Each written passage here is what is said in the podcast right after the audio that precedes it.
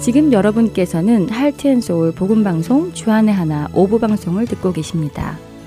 주안의 하나 오부에는 자녀들이 직접 성경을 읽는 Let's Read the Bible, 하나님께 쓰는 편지, Dear God, 복음을 알기 쉽게 설명해주는 그리스도의 복음과 드라마를 통해 그리스도인의 가치관을 세워나가는 Story Time이 준비되어 있습니다.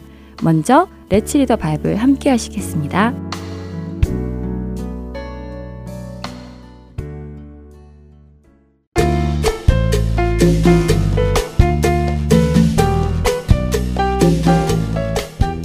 애청자 여러분 안녕하세요. 레츠리더 바이블 진행의 박재필입니다.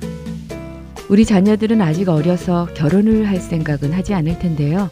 하지만 어릴 때부터 결혼에 대한 성경의 말씀이 어떤 것인지 가르쳐 준다면 우리 자녀들이 자라서 나중에 결혼을 할 때 큰 도움이 될 것입니다.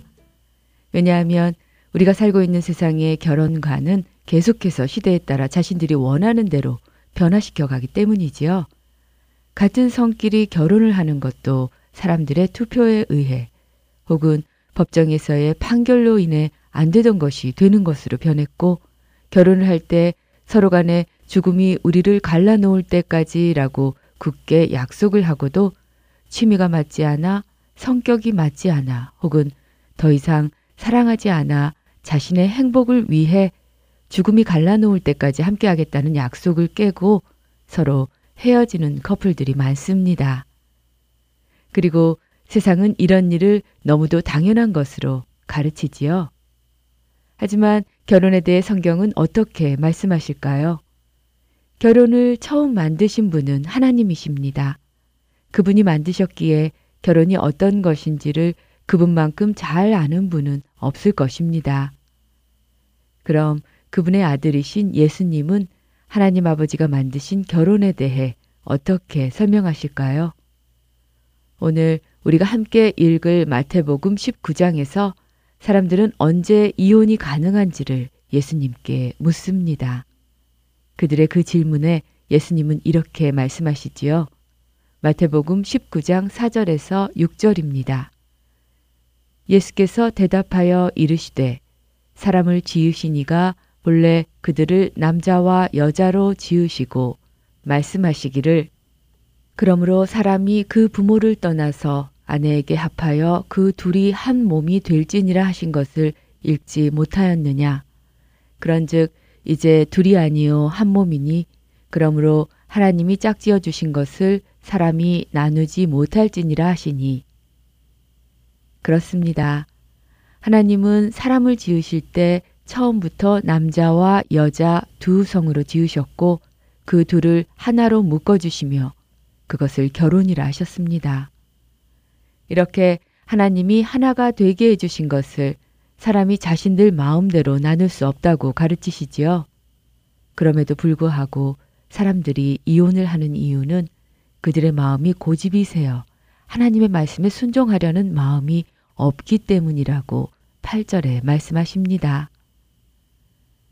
이 결혼에 대한 하나님의 뜻을 우리가 잘 기억하고 따른다면 우리는 하나님이 계획하신 아름다운 결혼 생활을 할 수 있을 것입니다. 물론 지금 이미 이혼을 하신 분들도 계실 것입니다. 그러나 너무 낙심하실 필요는 없습니다. 그것은 이미 지난 일이기 때문입니다. 지난 일은 지난 일입니다. 앞으로가 더 중요하지요. 하나님은 잘못된 과거를 선한 미래로 바꾸시는 놀라운 능력을 가지고 계신 분이십니다.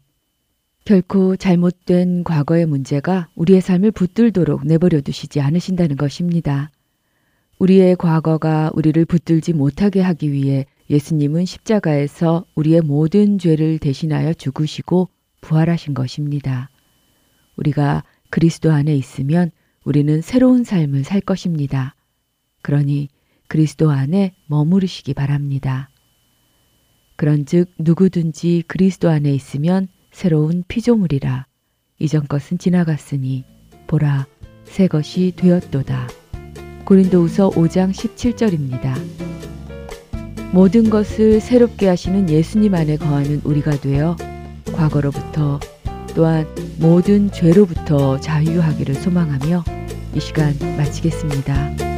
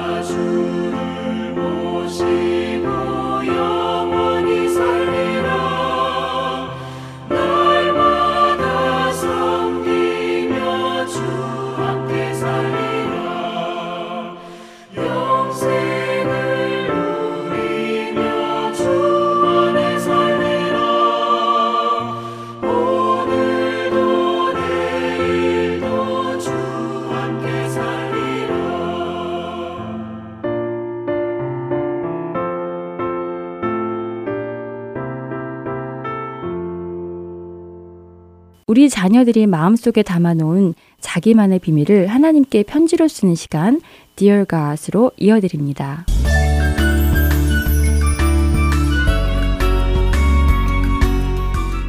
사랑하는 하나님, 저는 지금 마음이 편하지가 않아요. 오늘 제가 거짓말을 했어요.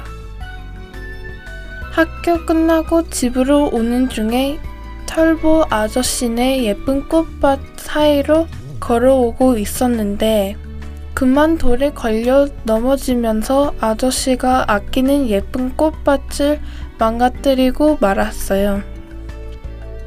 털보 아저씨가 정성을 다해 만들어 놓은 꽃밭이었는데 저는 그 순간 누군가 볼까 봐서 집으로 빨리 도망쳐 왔어요. 혹시라도 아저씨가 보시고는 화를 내실까봐 너무 무서웠어요. 허겁지겁 집에 돌아온 저를 보신 엄마는 왜 그렇게 옷이 더러웠는지 물으셨어요. 전 학교에서 넘어졌다고 대충 거짓말을 했어요. 그리고는 제 방으로 빨리 들어갔지요. 그런데 얼마 후 있다가 전화벨 소리가 울리고 엄마가 들어오셨어요. 털보 아저씨네 꽃밭이 망가져서 아저씨가 무척 화나셨는데 혹시 거기에 대해 아는 것이 있느냐고 물어보셨지요. 그때 솔직히 말을 드렸어야 되는데 그만 저는 아무것도 모른다고 또 거짓말을 했어요. 하지만 엄마는 털보 아저씨 꽃밭에 제가 넘어지면서 떨어뜨린 저의 이름이 적힌 지우개가 떨어져 있더라고 하시며 거짓말을 한 저를 꾸중하셨지요. 그리고는 사람이 실수를 할 수는 있지만 그 실수를 감추기 위해 거짓말을 해서는 안 된다고 하셨어요. 거짓말을 하면 속은 사람은 물론 하나님의 마음을 아프게 하는 거라 하셨지요. 그리고는 하나님께서 거짓말하는 사람은 미워하시고 진실하게 사는 사람은 기뻐하신다는 잠언 12장 22절의 말씀을 해 주셨지요. 하나님, 오늘 저 때문에 마음 아프셨지요. 거짓말하는 제가 미우셨지요. 죄송해요. 혼날 것이 두려워서 저도 모르게 거짓말부터 나왔어요. 용서해 주세요. 잠언 말씀처럼 하나님이 기뻐하실 진실한 사람이 되도록 할게요. 진실하려면 먼저 털보 아저씨께 가서 제 실수를 고백하고 용서를 빌려야겠지요? 하나님, 제게 용기를 주세요. 제가 사실대로 사과할 수 있도록요.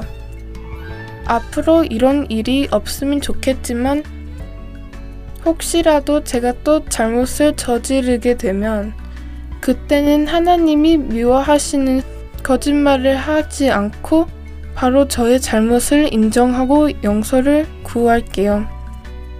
진실하신 하나님을 닮아 저도 진실하게 살게요. 하나님 용기 주세요. 저 이제 털보 아저씨께 빨리 가야 할 것 같아요. 더 늦기 전에 어서 가서 아저씨께 용서를 빌고 또 텃밭 정리하는 것도 도와드려야겠어요. 털보 아저씨의 꽃밭에 꽃들이 잘 자라서 전보다 더 예쁜 꽃밭이 되도록 해주세요. 그래 주실 거지요? 그럼 하나님 다음에 또 편지 쓸 때까지 안녕히 계세요.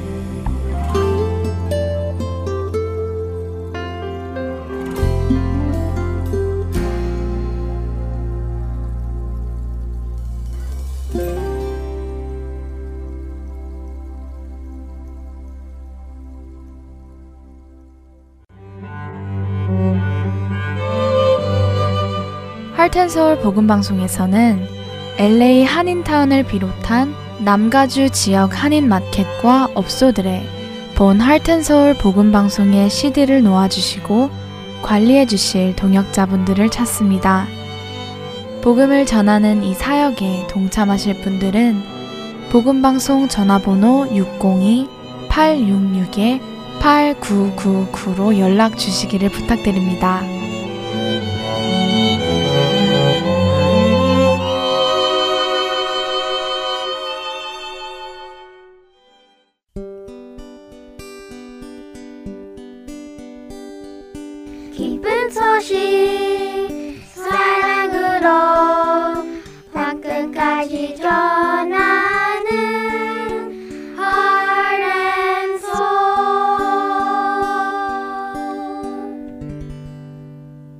이어서 그리스도의 복음 시간입니다.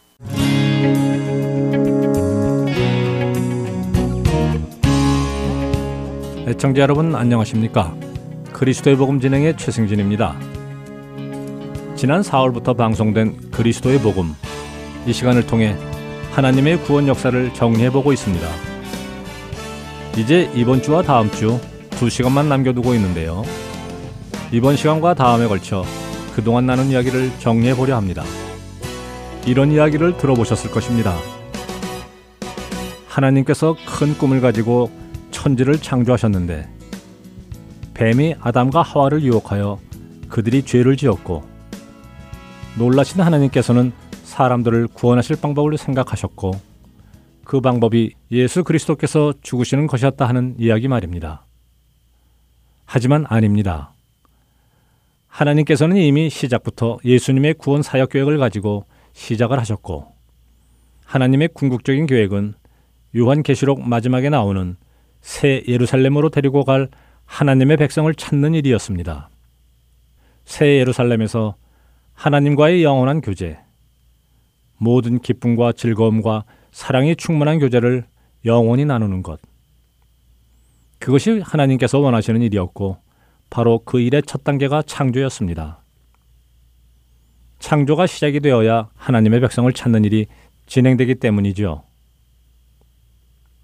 창세기 1, 2, 3장을 몇 시간에 걸쳐 보며 처음 하나님께서 사람을 창조하신 모습과 그 목적, 그리고 에덴 동산의 모습을 자세히 살펴보았습니다. 그리고 그것과 죄의 관계를 살펴보았는데요. 하나님께서는 빛을 낮이라 부르시고 어둠을 밤이라 부르시고 궁창을 하늘이라 부르시고 이렇게 이름을 지으신 것은 이름을 지어주는 존재가 이름을 지음받은 존재에 대한 다스릴 권세가 있음을 나타낸다고 말씀드렸습니다. 즉 하나님은 사람을 지으시고 그 이름을 지어 주셨고 사람은 하나님이 지으신 그 모든 생명의 이름을 지어 준 것. 이렇게 권세가 흘러가는 것. 이게 곧 순리이고 다스림의 올바른 모습입니다. 그런데 죄가 들어오며 이 모든 순서가 엉망이 된 것입니다. 방금 나눈 대로 인간은 이미 하나님의 형상을 따라 그분의 권세를 이어받아 모든 창조물을 다스릴 권세도 받았지요. 모든 것이 완벽한 상황에서 하나님께서는 생명나무의 열매는 먹어도 되고 선악을 알게 하는 나무의 열매는 먹으면 안 된다고 말씀하셨습니다. 먹으면 반드시 죽는다고 하셨지요. 그런데 어느 날 뱀이 하와를 찾아와 미혹합니다. 이미 하나님과 같은 형상으로 지어졌음에도 불구하고 자신이 하나님과 같이 될 것이라는 뱀의 말에 미혹되어 생명이 아닌 사망의 나무의 열매를 스스로 따먹게 되었지요. 결국 인간은 스스로 하나님의 말씀이 아닌 뱀의 말을 따르기로 선택했고 생명이 아닌 사망을 택한 것이었지요. 이 뱀과 하와의 모습 속에서 우리는 죄의 세 가지 정의를 찾아보았습니다. 기억하십니까? 관역을 빗나가다. 기준에 도달하지 못한다는 의미를 가진 하타와 비틀다, 비틀어지다라는 의미를 가진 아원, 그리고 반역하다, 대항하다라는 의미의 패사. 이 세 가지 단어가 창세기 3장에서 다 일어났던 것을 보았습니다. 이렇게 죄가 들어오자 순리가 영리로 바뀌는 현상이 일어납니다. 하나님에게서 아담, 아담에서 하와로 전해진 말씀이 뱀에서 하와, 하와에서 아담으로 거꾸로 돌아가게 된 것이죠. 그래서 죄의 속성은 하나님의 속성과 반대로 가는 것임을 정리했습니다. 이렇게 해서 결국 우리에게 사망, 죽음이 들어오게 된 것입니다. 그런데 이 죽음의 의미가 성경의 의미는 세상과는 조금 다릅니다. 여러분들은 죽음을 무엇라 생각하십니까? 세상에서는 죽음이라 하면 생명이 없어지는 현상이라고 말합니다. 그러나 성경은 하나님과의 분리됨을 뜻한다고 말씀드렸는데요. 첫 번째 분리는 하나님과의 분리입니다.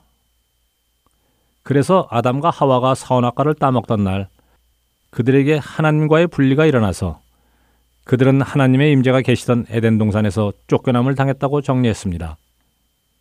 그리고 훗날 그들의 영혼이 육신과 분리되는 육체적인 죽음도 받게 되었고요. 두 번째 분리는 성경 요한 계시록에서 말씀하시는 두 번째 사망, 곧 영원한 분리를 뜻한다고 말씀드렸지요. 우리는 단순히 육체적인 죽음만 알고 있기에 그 죽음의 의미에 대해 많은 의견들이 있는데요. 성경에서 말씀하시는 죽음에서 가장 큰 의미는 하나님과의 분리됨을 뜻합니다. 하지만 기억할 것이 첫 번째 죽음의 의미는 다시 회복될 가능성이 있다는 것이지요. 하지만 요한계시록에 나오는 두 번째 사망을 받으면 회복될 가능성이 없다는 것입니다. 첫째 사망이 죄인인 모든 인간에게 동일하게 들어왔지만 둘째 사망은 모든 인간이 받지 않아도 된다는 것이었지요. 하나님께서 우리 인간에게 알려주시기 원하시는 것도 바로 이 점이셨습니다. 바로 그것이 복음이었지요. 원래 모든 인간이 첫째 사망을 겪고 둘째 사망으로 가는 것인데 둘째 사망으로 가지 않을 수 있는 길이 생겨났다는 것입니다. 이 기쁜 소식이 우리 안에 기쁜 소식으로 다가오십니까? 우리가 정령 죽을 죄인이었다는 것. 그 사망으로 가야 했었던 존재들이었습니다. 하지만 예수 그리스도의 복음으로 인해 우리는 살 수 있었습니다. 다음 시간 계속해서 기쁜 소식에 대해 나눠보겠습니다. 안녕히 계십시오.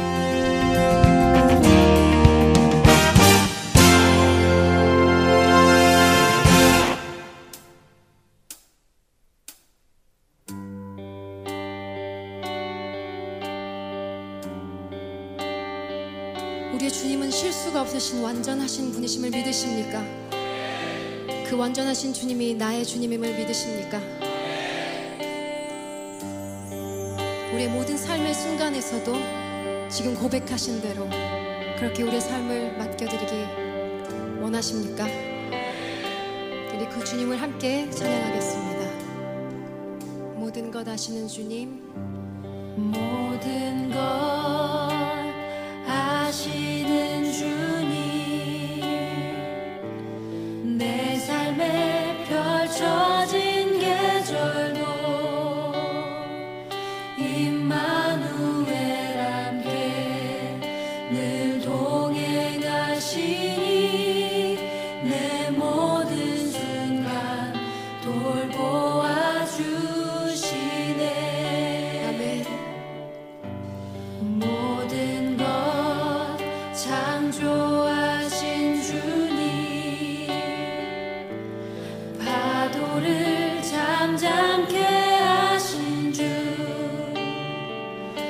실수가 없으신 신실한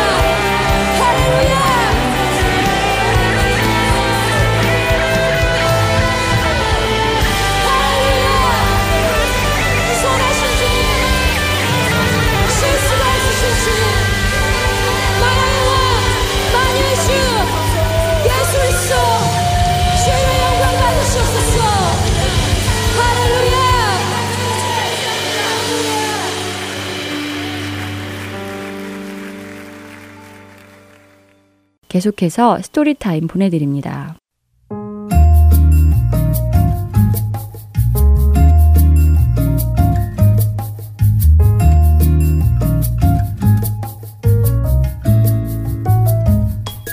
애청자 여러분 안녕하세요. Story Time 진행의 최소영입니다.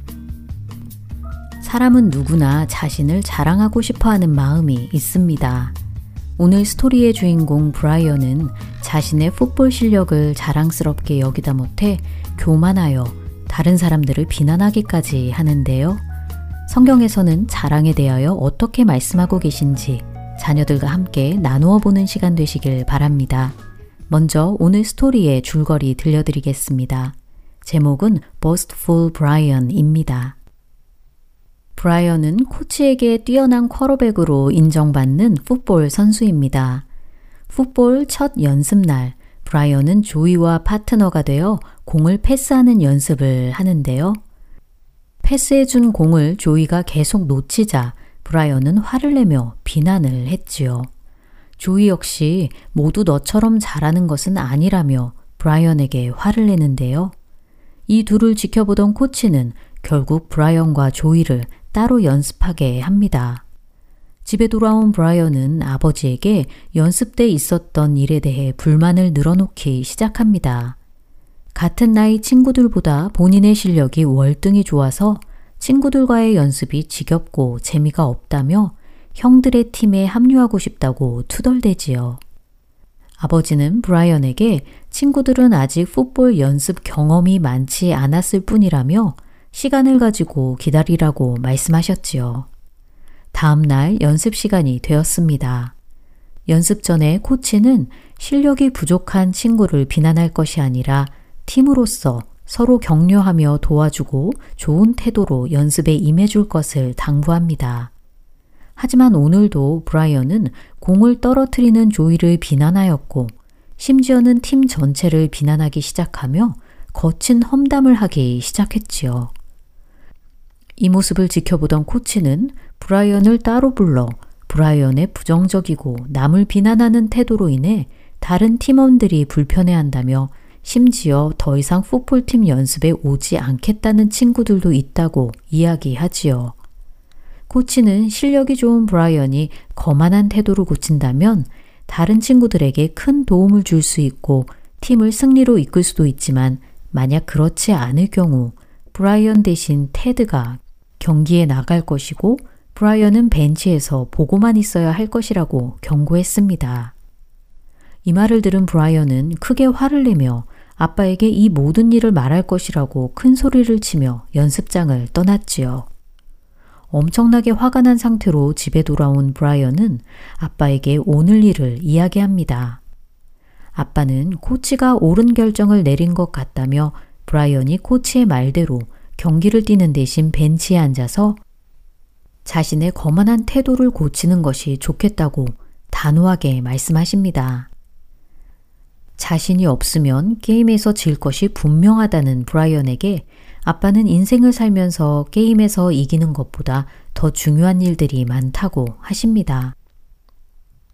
경기 당일 브라이언의 예상대로 풋볼팀은 지고 있었고 브라이언은 그 모습을 벤치에서 보면서 속으로 끊임없이 투덜거립니다. 그리고 다음 게임에는 꼭 본인이 쿼러백으로 뛰어서 이길 수 있게 해달라고 코치에게 말하지요. 하지만 코치는 거만하고 나쁜 태도를 바꾸지 않는 브라이언에게는 기회를 줄 수 없다고 거절합니다. 집에 돌아온 브라이언에게 아빠는 오늘 하루에 대해서 물어보셨고 브라이언은 과학 선생님 파티가 얼마나 대단한지에 대해서 이야기합니다. 아빠는 그 선생님에 대한 기사를 신문에서 본 적이 있다며 예전에 프로 풋볼 선수로 활약하신 적이 있다고 하십니다. 브라이언은 깜짝 놀라며 왜 그 이야기를 학생들에게 자랑하지 않았는지 의아해 하지요. 아빠는 브라이언에게 잠언 27장 2절의 말씀인 타인이 너를 칭찬하게 하고 내 입으로는 하지 말며 외인이 너를 칭찬하게 하고 내 입술로는 하지 말지니라 라는 말씀을 읽어줍니다.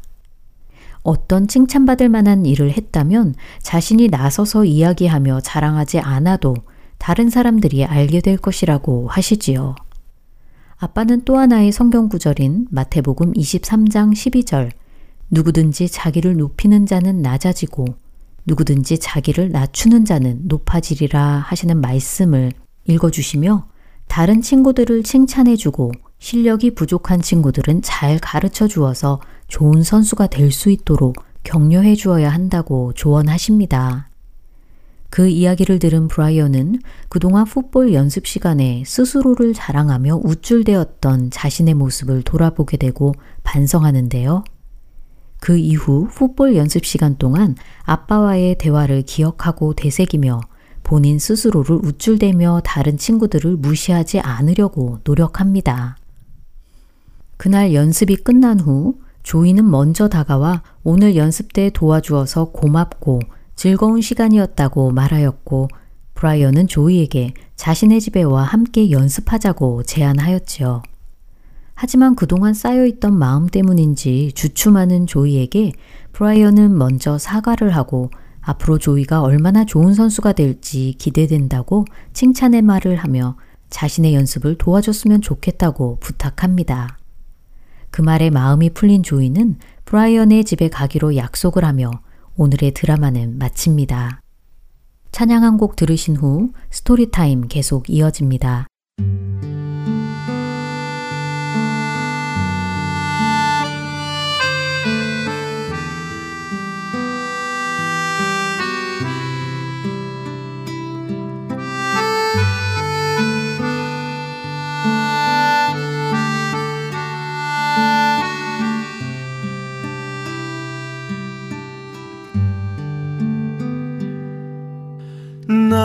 삶이 끝날 때까지 주의 자리를 뺏지 않기. 나의 생각 나의 결정 매일 주께 양보하기. 나의 숨이 꺼질 때까지 주의 말씀 덮지 않기. 나의 의지 나의 판단 말씀이 기초가 되기를. 내가 드러나고 있을 때 내가 높아지고 있을 때 내가 스스로 멈춰서 주보다 내가 눈에 띄지 않기를 드러나고 싶은 이 마음 높아지고 싶은 이이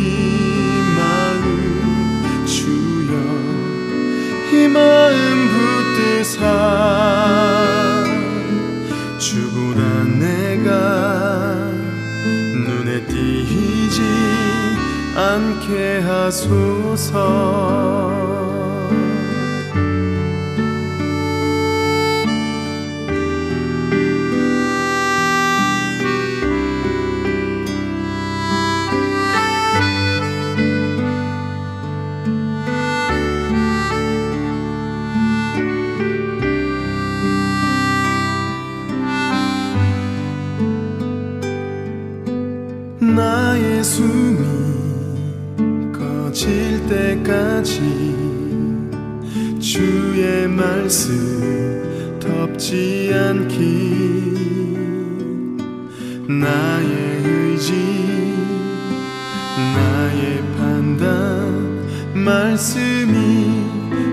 기초가 되기를.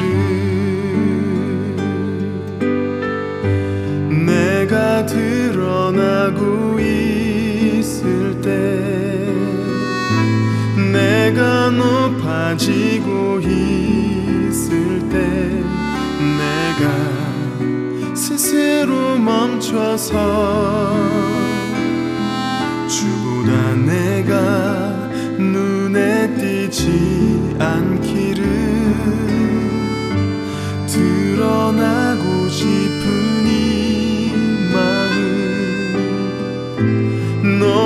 높아지고 싶은 이 마음 주여 이 마음 붙드사. 주보다 내가 눈에 띄지 않게 하소서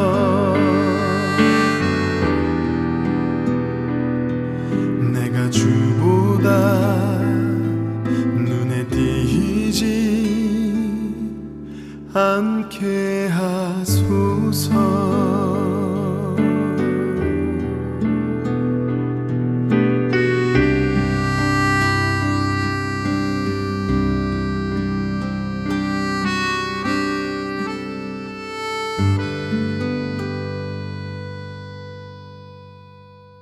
죄의 근본적인 속성은 우리의 창조주이시며 주인 되신 하나님을 거부하고 인간이 스스로 자신의 주인이 되고자 하는 데에 있습니다.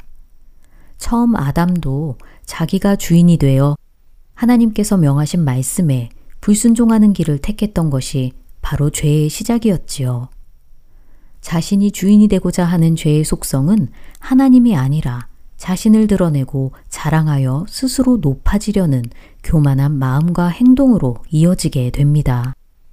창세기 11장에 나오는 바벨탑 이야기를 우리 자녀들도 잘 알고 있을 텐데요. 높이 탑을 쌓아 하늘에 닿게 하고자 했던 그들의 의도는 그것을 통해 자신들의 이름을 내고 흩어짐을 면하자는 것이었습니다. 창세기 11장 4절 말씀입니다. 또 말하되 자 성읍과 탑을 건설하여 그 탑 꼭대기를 하늘에 닿게 하여 우리 이름을 내고 온 지면에 흩어짐을 면하자 하였더니 여기서 자신들의 이름을 내고자 했던 것은 자기 자신들을 자랑하려는 것이고 온 지면에 흩어짐을 면하자고 했던 것은 생육하고 번성하라고 하신 하나님의 말씀에 불순종하는 것이었습니다. 결국 자기의 이름을 내고 자신을 자랑하는 것은 교만하여 스스로 주인이 되어서 하나님께 불순종하는 것과 연관되어 있는 것이지요. 자랑과 교만, 불순종은 본질적으로 같은 죄의 모습인 것입니다. 그렇기에 예수님을 주인으로 모시고 그의 죽으심과 함께 연합하여 죄에 대하여 죽은 우리들은 자기를 자랑하고 교만한 마음을 품는 죄를 범해서는 안 될 것입니다. 우리가 예수님을 구주로 영접할 때 우리는 그의 죽으심과 합하여 죄에 대하여 죽고 세상에 대하여 십자가에 못 박힌 자들입니다. 그런 우리들이 자랑할 것은 오직 예수님의 십자가밖에 없다고 성경은 말씀하십니다. 갈라디아서 6장 14절입니다. 그러나 내게는 우리 주 예수 그리스도의 십자가 외에 결코 자랑할 것이 없으니 그리스도로 말미암아 세상이 나를 대하여 십자가에 못 박히고 내가 또한 세상을 대하여 그러하니라. 예수님을 믿는 우리에게 예수님의 십자가만이 자랑인 것은 이제 우리가 우리 자신의 주인이 아니라 우리 안에 예수님께서 사시기 때문입니다. 예수님의 죽으심과 합하여 우리의 옛사람은 죽었고 이제 우리가 육체 가운데 사는 것은 예수님을 믿는 믿음 안에 사는 것이기 때문이지요. 이제 우리는 그분의 죽으심을 통해 우리에게 주신 새 생명으로 살아갑니다. 그것을 가능케 한 것은 예수님의 십자가이기에 우리는 그것만을 자랑해야 하는 것입니다. 갈라디아서 2장 20절입니다. 내가 그리스도와 함께 십자가에 못 박혔나니 그런즉 이제는 내가 사는 것이 아니요 오직 내 안에 그리스도께서 사시는 것이라. 이제 내가 육체 가운데 사는 것은 나를 사랑하사 나를 위하여 자기 자신을 버리신 하나님의 아들을 믿는 믿음 안에서 사는 것이라. 자녀들에게 오늘 나눈 성경 말씀을 가르쳐 주세요. 자랑과 교만이 왜 죄인지, 예수님을 믿는 우리들은 무엇을 자랑해야 하는지 가르쳐 주시고, 우리와 자녀들이 진심으로 자랑해야 하는 것이 무엇인지 점검해 보는 시간이 되길 바랍니다. 세상은 점점 더 자신을 드러내고 자랑하는 것에 열심을 내는 것처럼 보입니다. 무엇을 먹고 무엇을 입고 또 어떤 것들을 누리고 즐기는지 사진을 찍어 보여주는 것이 일상의 문화가 되어버린 지금, 우리 자녀들도 자신을 드러내고 자랑하고자 하는 유혹에 쉽게 빠질 수 있을 것입니다. 또 신앙 안에서도 예수님이 아니라 자신의 공로를 자랑하고 싶은 은밀한 죄에 빠지게 될 수도 있을 것입니다. 그럴 때마다 예수님의 십자가 외에 결코 자랑할 것이 없다고 하신 말씀을 붙잡길 원합니다. 우리에게 주신 새 생명이 예수님의 십자가 때문에 이루어진 것임을 매 순간 기억하게 소망합니다. Story Time 마치겠습니다. 안녕히 계세요.